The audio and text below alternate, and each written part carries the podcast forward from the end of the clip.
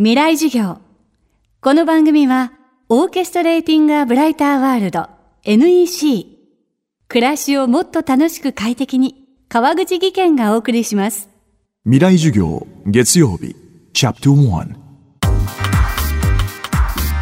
未来授業。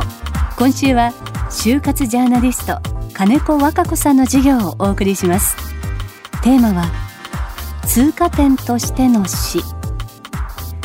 ここ数年自分の死そして死後に何を求めるかといった意思を示すいわゆる就活が注目されています。しかし日常と疎遠な存在である死を考えることは多くの人にとって困難なことでもあります。金子さんは2012年夫の流通ジャーナリスト金子哲夫さんを亡くされました。誰もがいつか迎えるその時に向けてどうすればいいのか。金子さんは就活をアクティブな生き方をするための準備と位置づけその情報提供と心のサポートを続けています。未来授業1時間目。今日のテーマは就活に注目したわけ。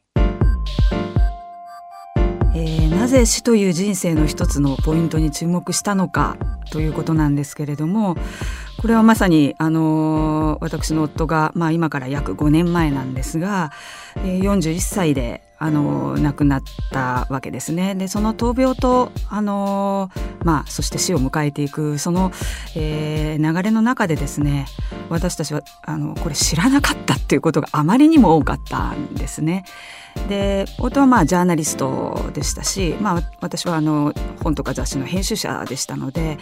やはりこれはあの闘病を重ねていく中でですねあの皆さんにやっぱり伝えていかないとこれみんなそうだよねということを気がついていきまして、まあ、最後あの私の夫からこれはもう僕が死んだ後よろしくねっていうふうに引き継ぎされたことでもあります。あの今ほとんどの日本人が死を、まあ、はっきり自分がもう死ぬということを明確にあの受け止めざるを得ない状態になって亡くなっていってるんですけれどもそれはなぜかというと、まあ、今日本人の死因の第一位はがんなわけですね。で第2位がまあ心疾患。第3位が肺肺炎です。それら見た場合にですねどんな病気でしょうかということなんですね。あの心疾患っていうとあの心臓麻痺である日突然ばったり心臓が止まって亡くなるというイメージがありますけれどもあの実は心疾患が増えてくるのは80代になってからなんです。ですからつまり、えー高齢者になって、えー心臓がまあ老化でちょっと弱まってくる来たところから起こってくるあの死因だったりもしますのでで一方がんもですねその日まで元気だったのに次の瞬間ばったり死ぬという病気ではないですね。ですから治療をしていきながらそしてだんだんお体が弱っていってそして亡くなっていくという経過を取る病気でほとんどの日本人が亡くなっている。ですから余命宣告という言葉がありますけれどもまあはっきりはそうはっきりは言われないんですけれどもお医者様からは。でもあなたは死にますと言われてから、えー生きる時間を得た上で多くの人が亡くなっていくという現実があの現代医療が発達していますのでそういう現代社会に私たちは生きているということを、えー皆さんに分かっていただきたいなと思ってます。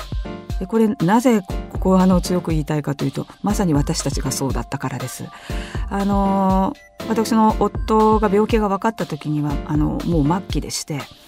腫瘍がですね気道を圧迫していたものですから普通の人の呼吸量の2 30%しかありませんでしたつまりあの次の瞬間窒息死するかもしれないという状態だったんですねですので当然手術も放射線も抗がん剤も適用しないという状態に陥ってホスピスへどうぞと言われたわけですね。ですけれども本人が一番それに対して最初非常に困惑しておりましたけれども死ぬということが全然イメージできないわけですよ。今にも死にそうなぐらいにどこかが痛いとか息が苦しいとかそういうわけではないからなんですね。でその段階で医療に見捨てられたっていうふうに思ってしまう。がんは特にえー人生の最終段階というんですけれども人体がこうだんだん衰えていく経過が、まあ、もちろんご年齢にもよるんですけれどもかなりギリギリの段階まで元気でいられる元気っていう言い方もあれかもしれませんけれども通常の生活を送れるぐらいにお体は元気でまああのそしてまあどんと悪くなってそのまま亡くなっていくっていう経過を取るんですけれどもあのそういったこともですね分かっていないとですねその方が本当にやりたいこととか、えー、そういったことをキャッチできないんですねご家族が。ですからがんだけではなくて第2位の心疾患なんかもそうなんですけれども心疾患もがんもあの亡くなっていく人生の最終段階の、まあ、経過全員がそうなるわけではないですけれども大体こういう経過を取るっていうのは医療職は分かっています。ですけれどもその現場に来るとですねとてもその情報はもちろん発信してしてお伝えしてるんですけれども入らないですから常識として分かっておくっていうのが非常に大事だなというふうに思います。未来授業今週の講師は就活ジャーナリスト金子和歌子さん今日のテーマは就活に注目したわけでした。明日も金子和歌子さんの授業をお届けします。